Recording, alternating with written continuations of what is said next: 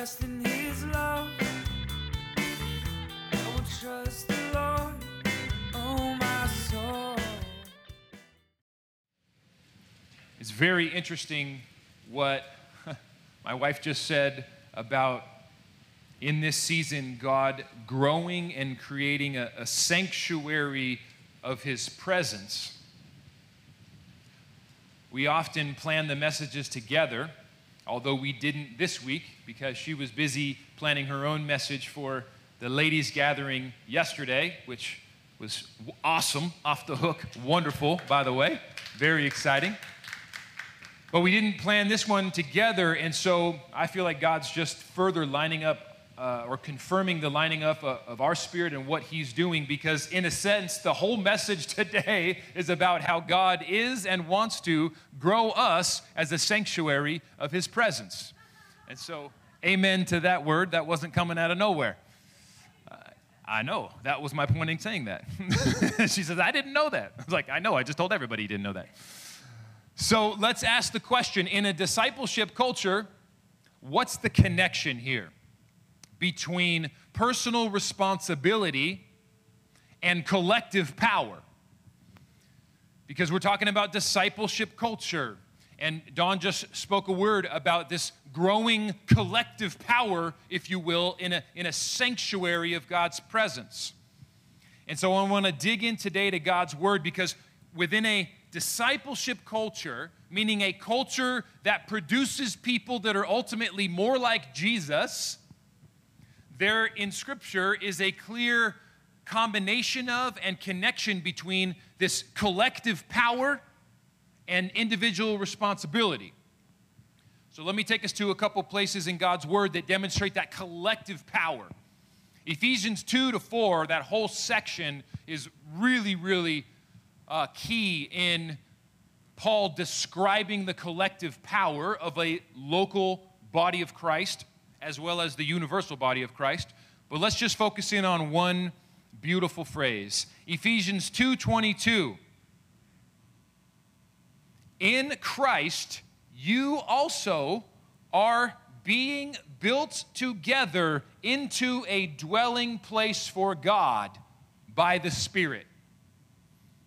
Now, how beautiful and, and not coincidental is that verse? That's literally what Dawn just came up and said. She has this sense that in the season, God is building us as a sanctuary of His presence. That's crazy. In Christ, you also are being built together into a dwelling place, a sanctuary, a tabernacle. You know what? That'd be interesting. I look up that word in the Greek, it's probably the word sanctuary and tabernacle, which is very often dwelling place. Um, maybe not, but very possible. But, anyways, you're being built together into a dwelling place for God by the Spirit. That is a collective power. You all together being built into a dwelling place for God by the Spirit. 1 Peter 2 5 has a similar picture.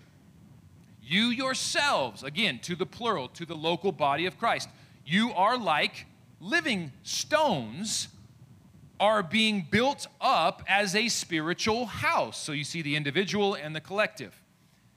Individual living stones are being built up into a spiritual house. Very similar pictures a dwelling place, a house being built up into this by the Spirit of God. That's a collective power.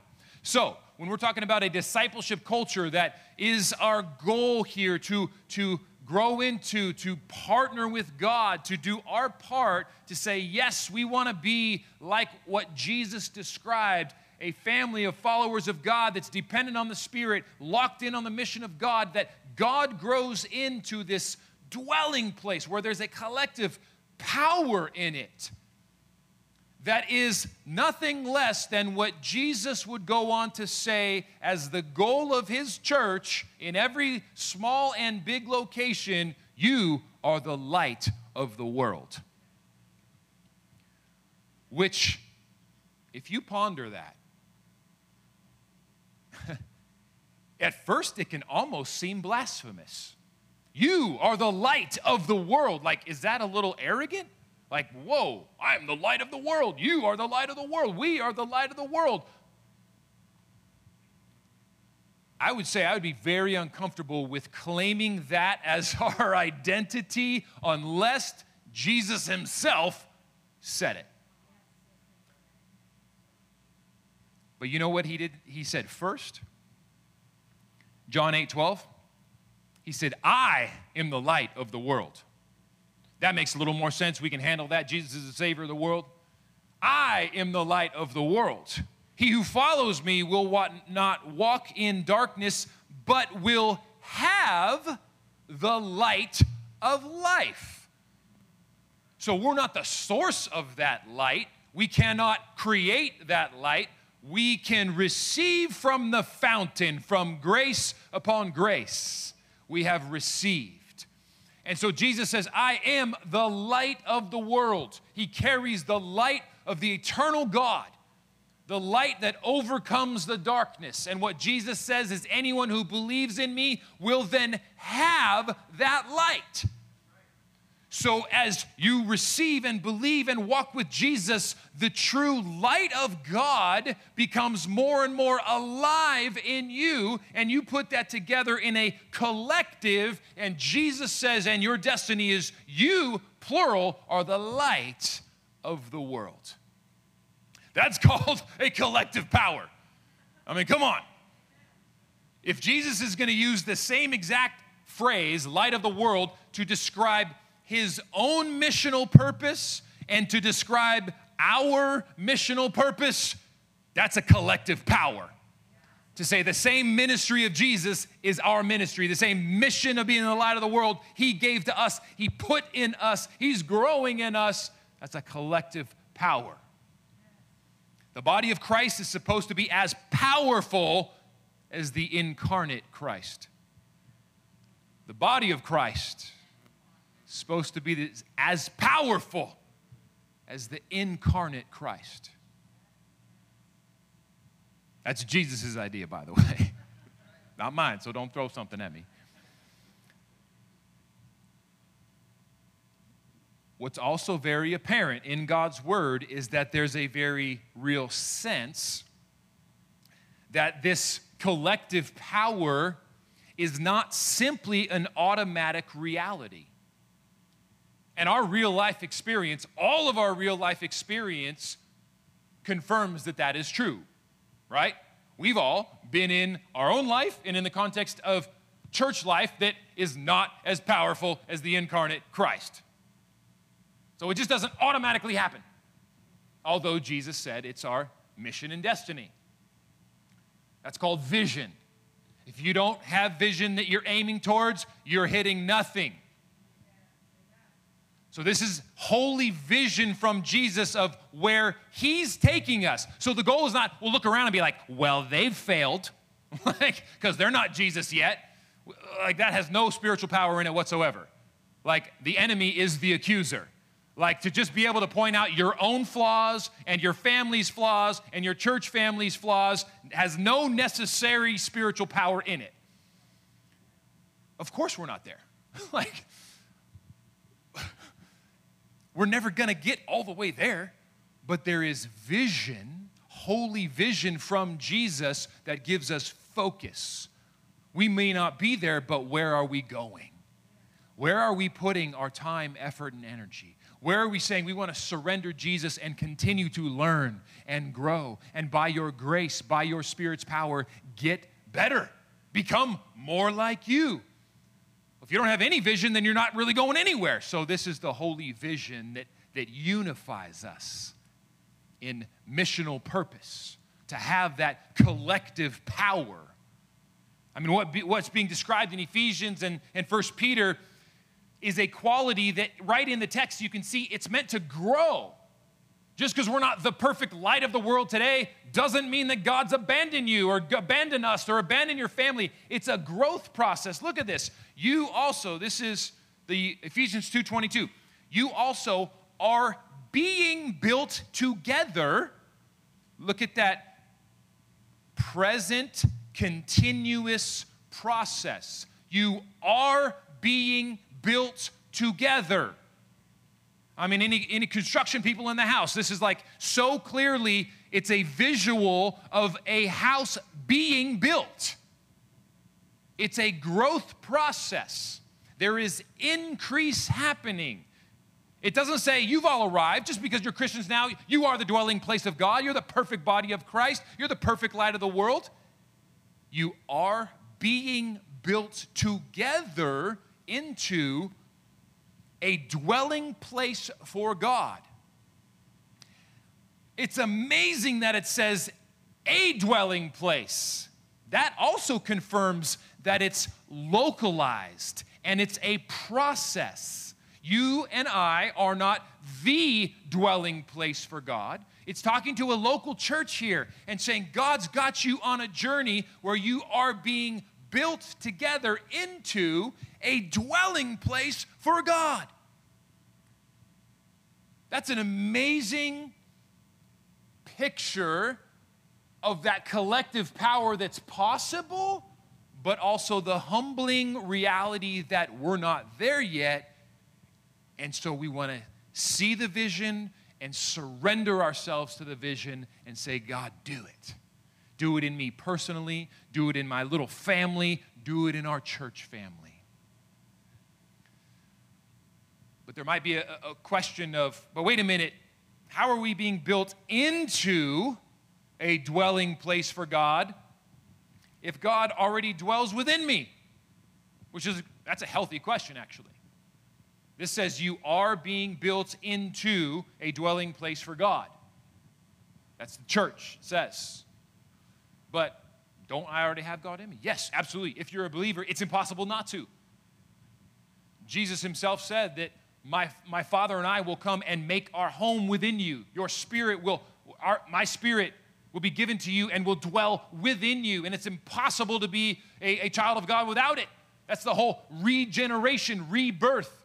The Holy Spirit indwells us and we are born again. Jesus said, You have to be born by the, by the flesh and by the Spirit in order to enter the kingdom of God. You must be born again by the Spirit.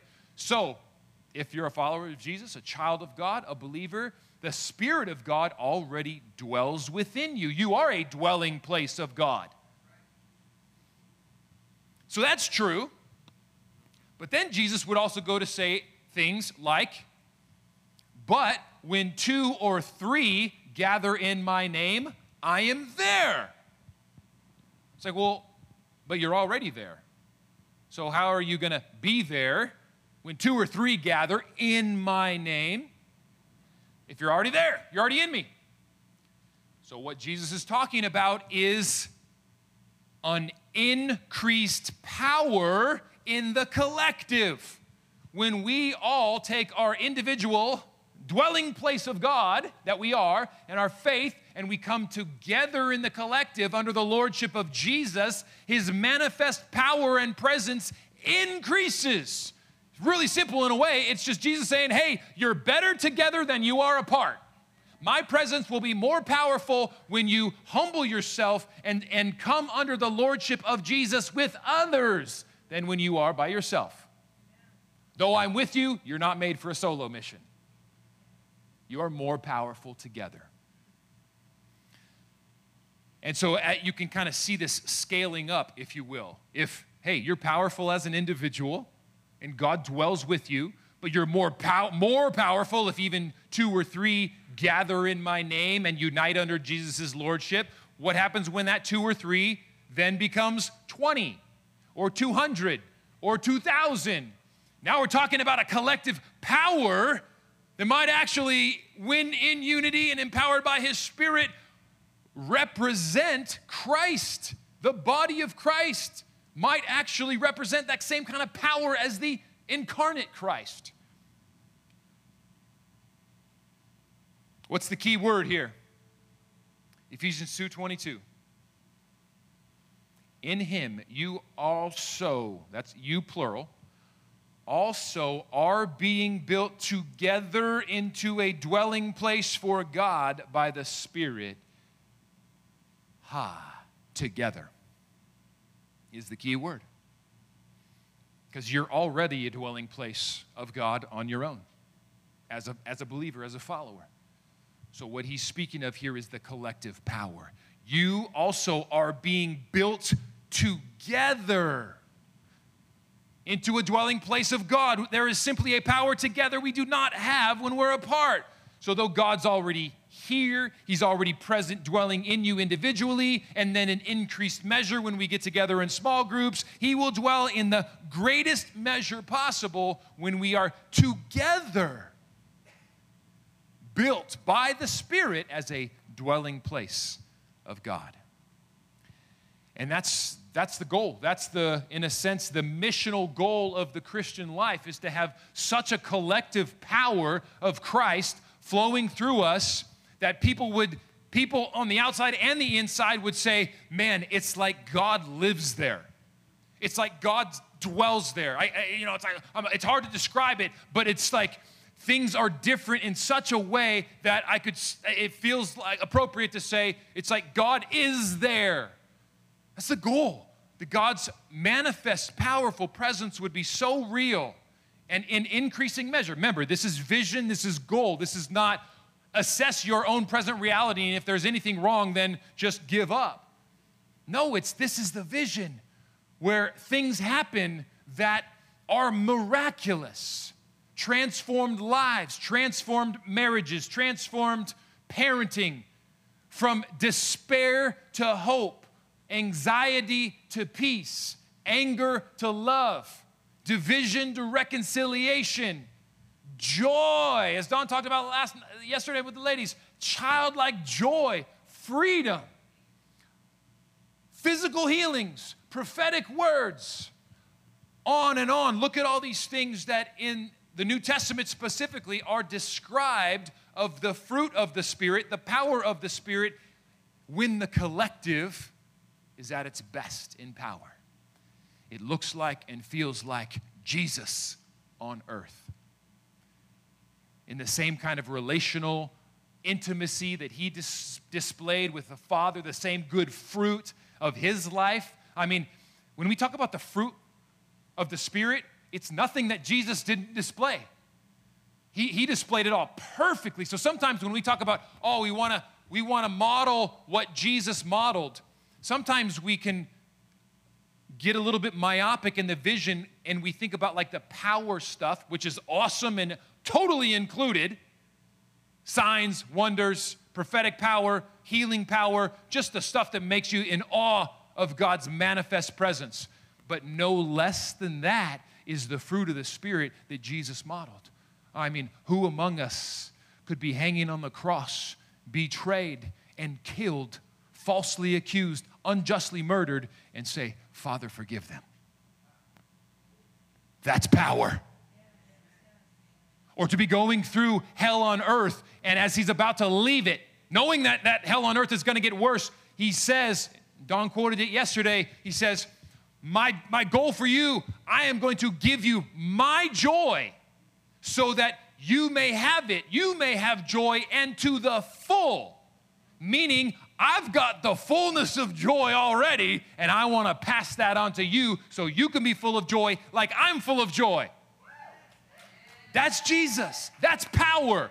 You look what Jesus went through, and, to, and for him to say, I am full of joy, and I, man, you're missing out. I want to give it to you. That's power. So, those are the kind of collective power experiences that we have experienced, but we're hungry for more. We want it more, God. We want it better. We want the fruit of the Spirit to increase in this place, and we want the power of the Spirit to increase in this place. That's collective power.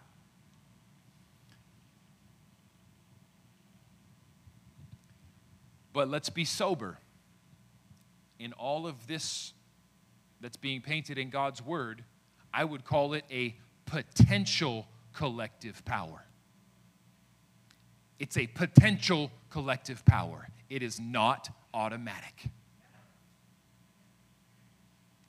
We can quench the Spirit, we can ignore the Spirit, we can grieve the Spirit. We can say a polite no thank you, Spirit, I've got this one on my own.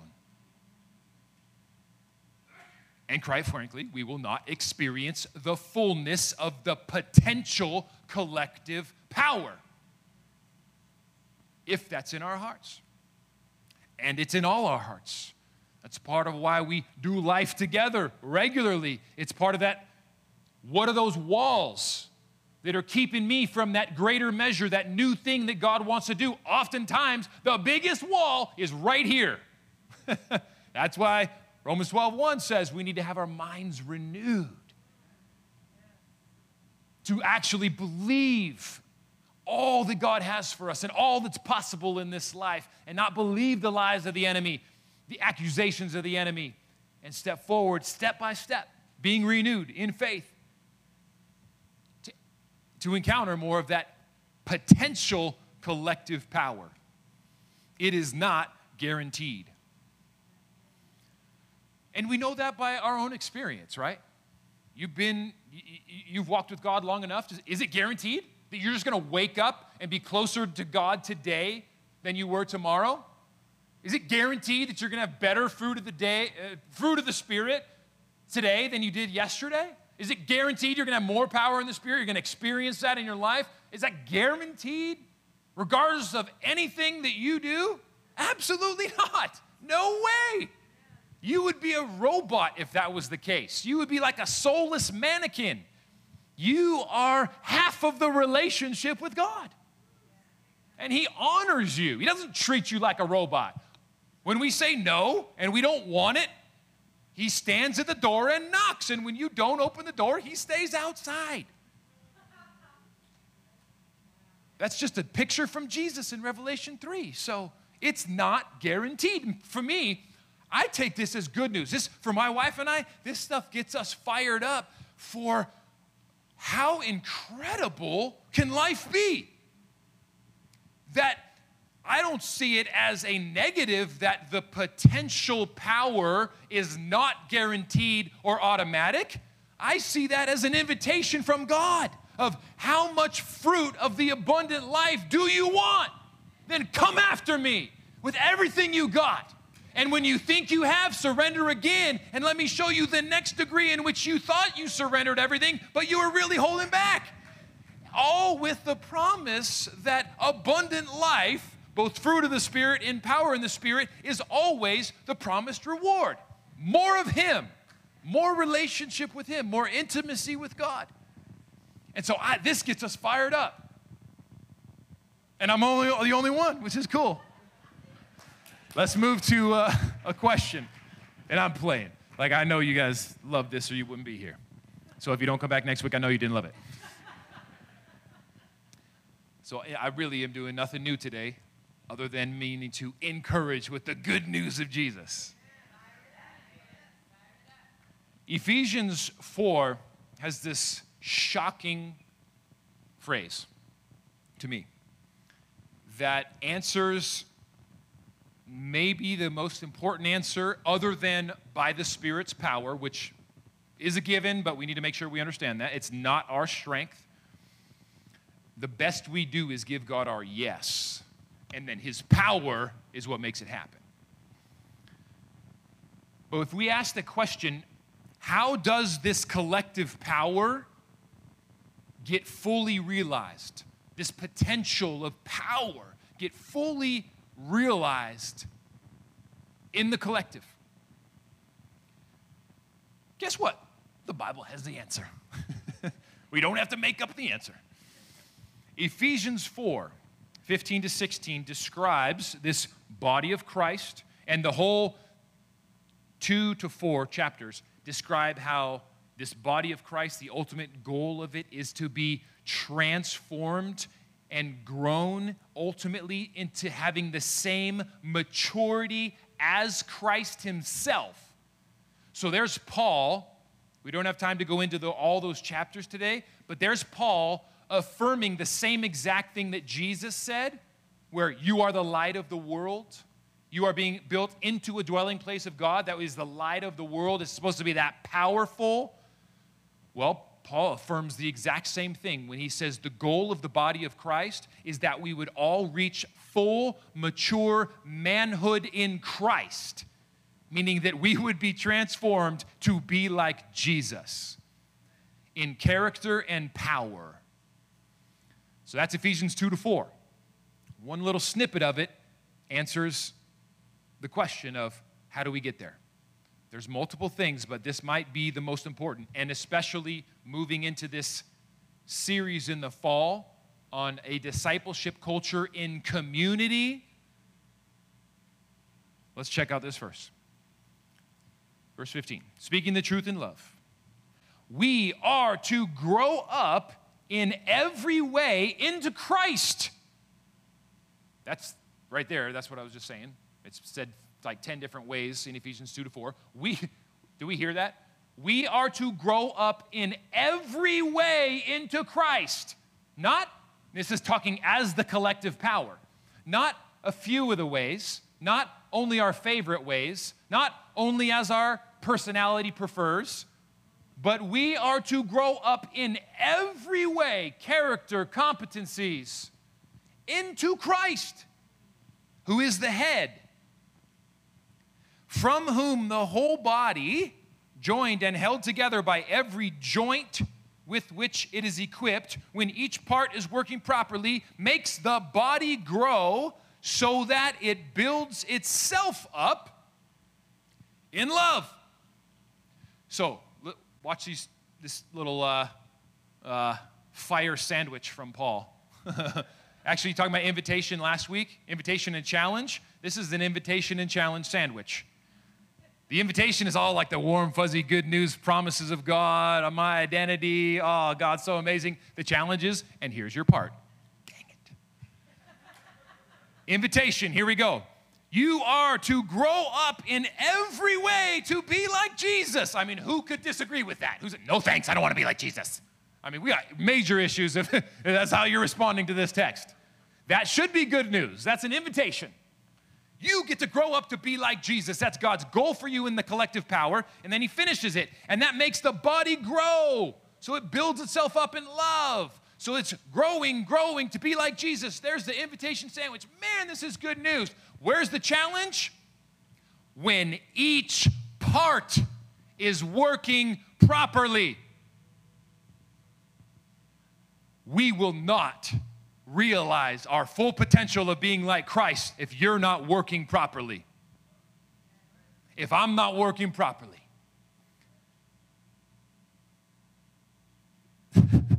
That's an invitation and challenge sandwich. It felt like a challenge sandwich in the silence there.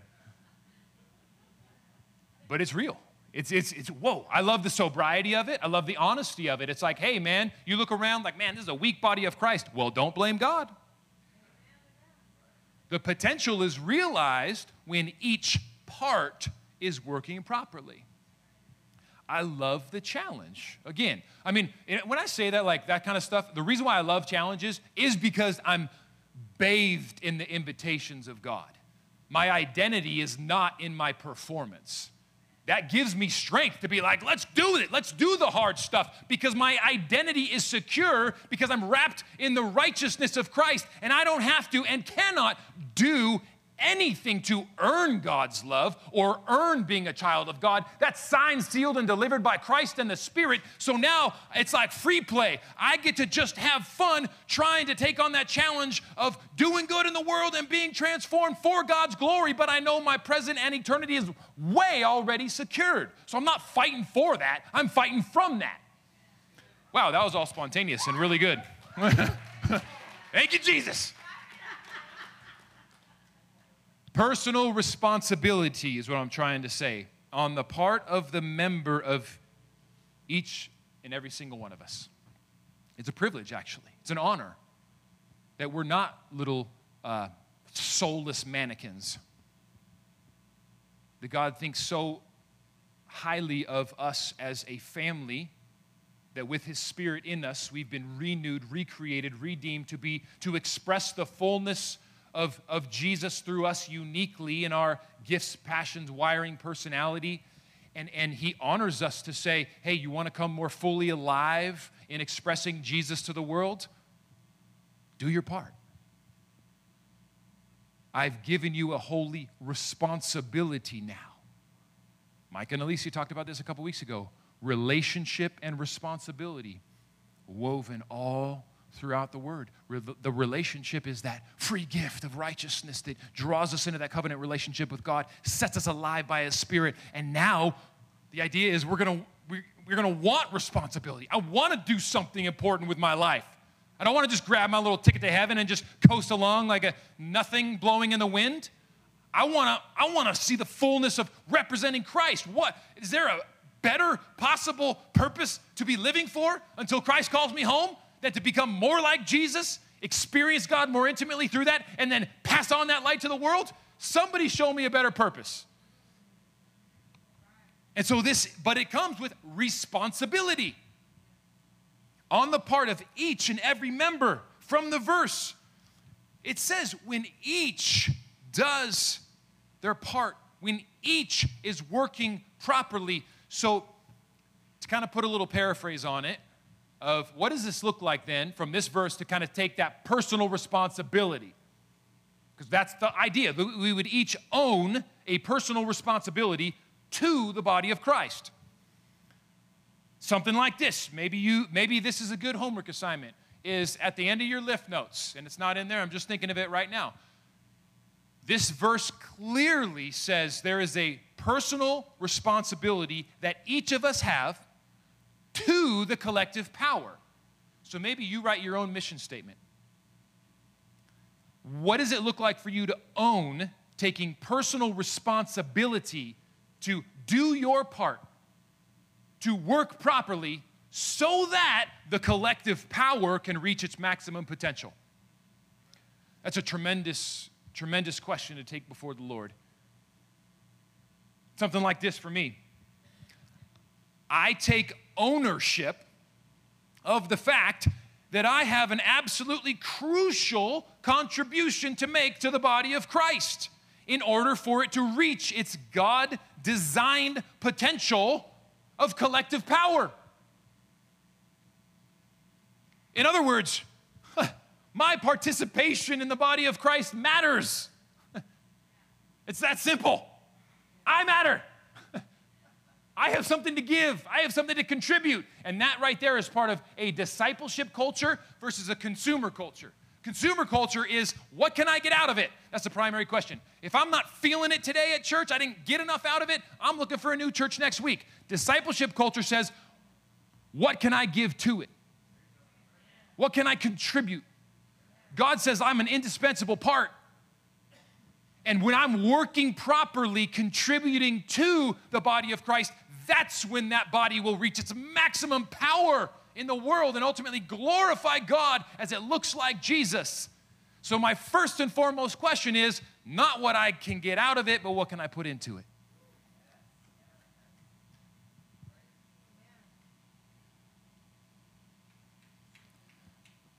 All right, let's close with a cartoon clip from the early 1980s. As I was, there's more, but I'm being nice to you guys. We're going to finish not at 11:30 today. I think you got the point. But All right, let's let's hey hey hey hey. That's the most excited you all got to the whole day.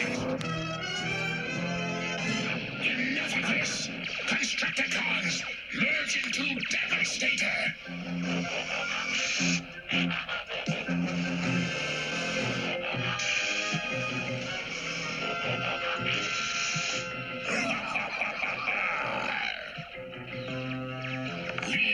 Leave no trace of their insidious existence. Anybody, did anyone? Hello. Did anyone grow up and, and have the utter holy joy? Can you turn me up here a little bit more on this guy? The joy, the holy joy of watching that live on a Saturday morning at 10 o'clock? That's the body of Christ. Now, those are the bad guys, I'm sorry, but they stole it. See, the devil always likes to counterfeit. So don't be afraid of that. Just flip it up and it gets redeemed. But those are the Constructicons. They're like all little individual. There's six of them, I think. They're construction workers. There's a guy who's got like the, you know, the uh, cement truck there. One of them's got a crane. There's a bulldozer. They're, they're, they're the Constructicons. And when their, their leader calls on them, he says, Devastator! you know, and it's the six Constructicons each take their individual little power that they have and they come together in, to form this devastator who cannot be stopped. I mean, if you hear nothing else today, just get that 20 second picture in your head. That is the body of Christ. It's that each of us are created and designed by God with our own unique power. So those little that little dump truck can by himself, he can do his, his thing. The little the little mixer can produce, you know, uh, concrete. The crane can pick stuff up. The bulldozer can bulldoze. That's awesome. It's important. You're awesome. You're important. You're a dwelling place of God. You, you have gifts and passions that make a singular, by yourself difference on the world. But how much better are we together? That's the picture. When we can receive the glory that God has given each of us and then receive the responsibility that He says, take that glory and give it to the body of Christ. And that can happen in the very most simple of ways. I'll put the challenge on it right now. In this next season, the number one way that the body, each member of the body of Christ can, to quote the Bible, do its part and work properly is this right here invest in relationship with others. Right now for this season. That's it. That's, that's, there's more. But right now for this season, invest in relationship.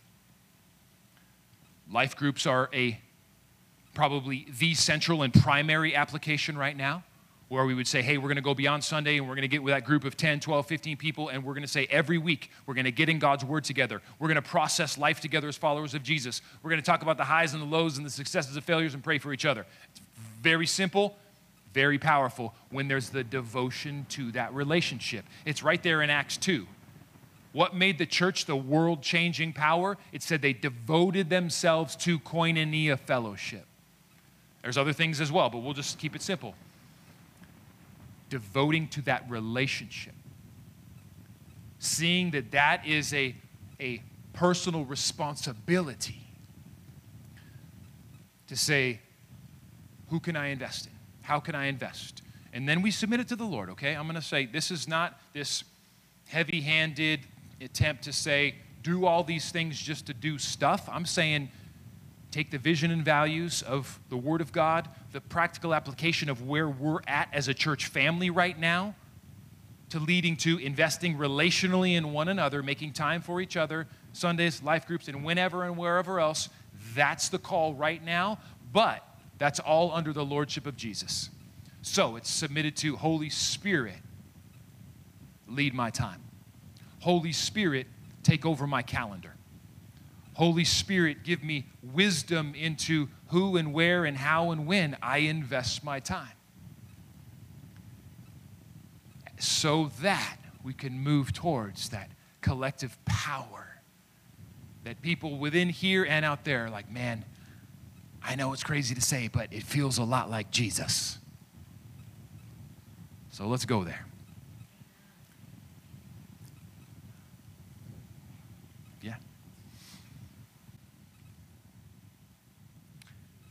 We'll close with a word of encouragement and a prayer for my wifey. So even before he got into this end part, I was just feeling um, the Holy Spirit say exactly what he just said. And I'm going to read the words I felt like he spoke to me. Do you want his manifest presence? Yes, we do then we need to dedicate ourselves to togetherness and come under the word of God over this body, over this church, and get in the life groups.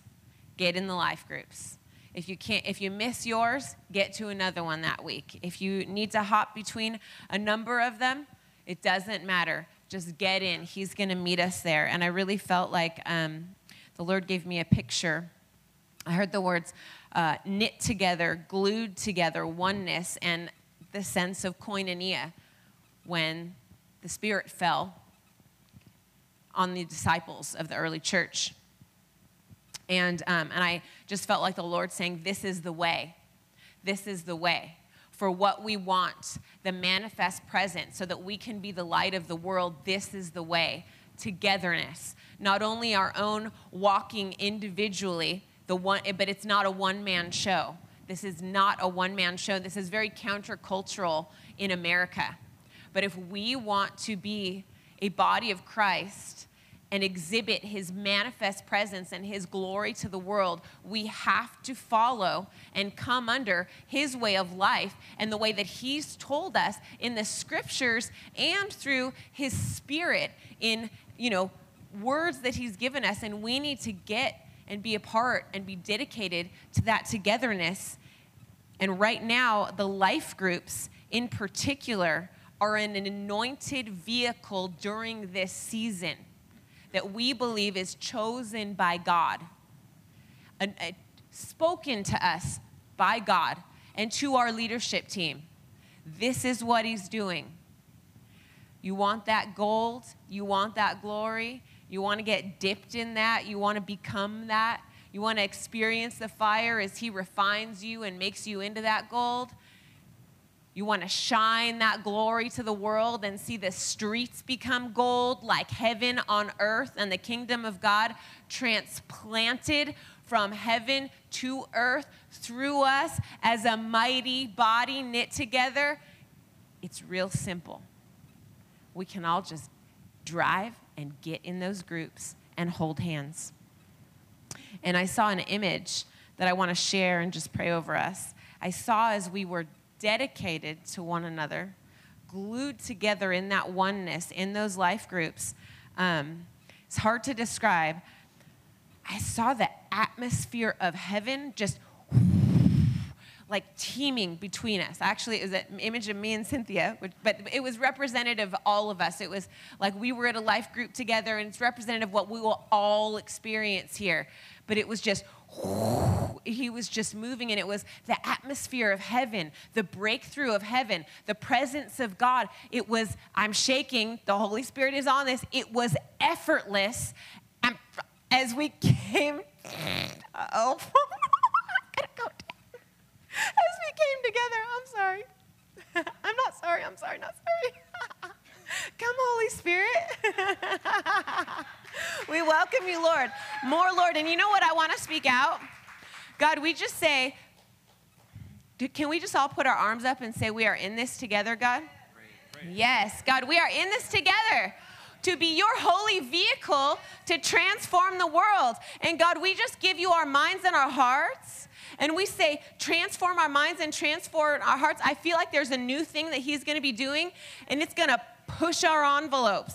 It's going to require an expanding of our minds, but you know what? We're all hungry and we want it. So, God, we are excited to get a little uncomfortable because walking on water ain't so comfortable when you've been sitting in the boat.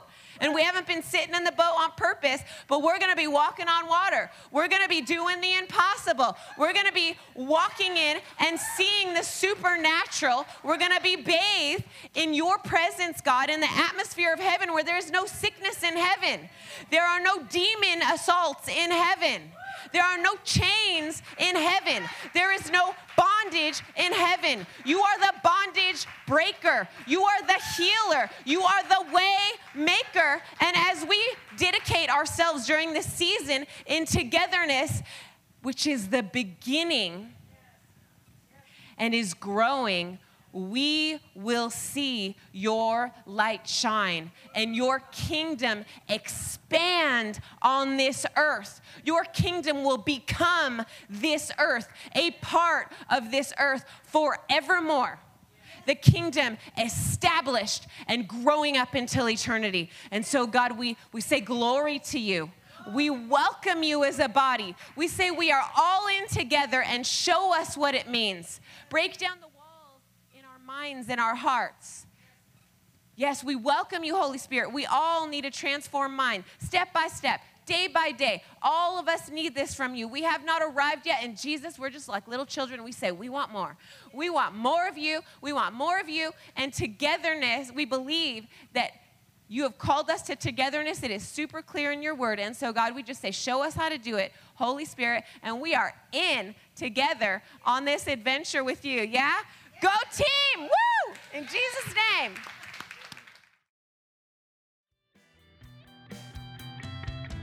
I will sing a new song. I will sing a new song. I will dance a new dance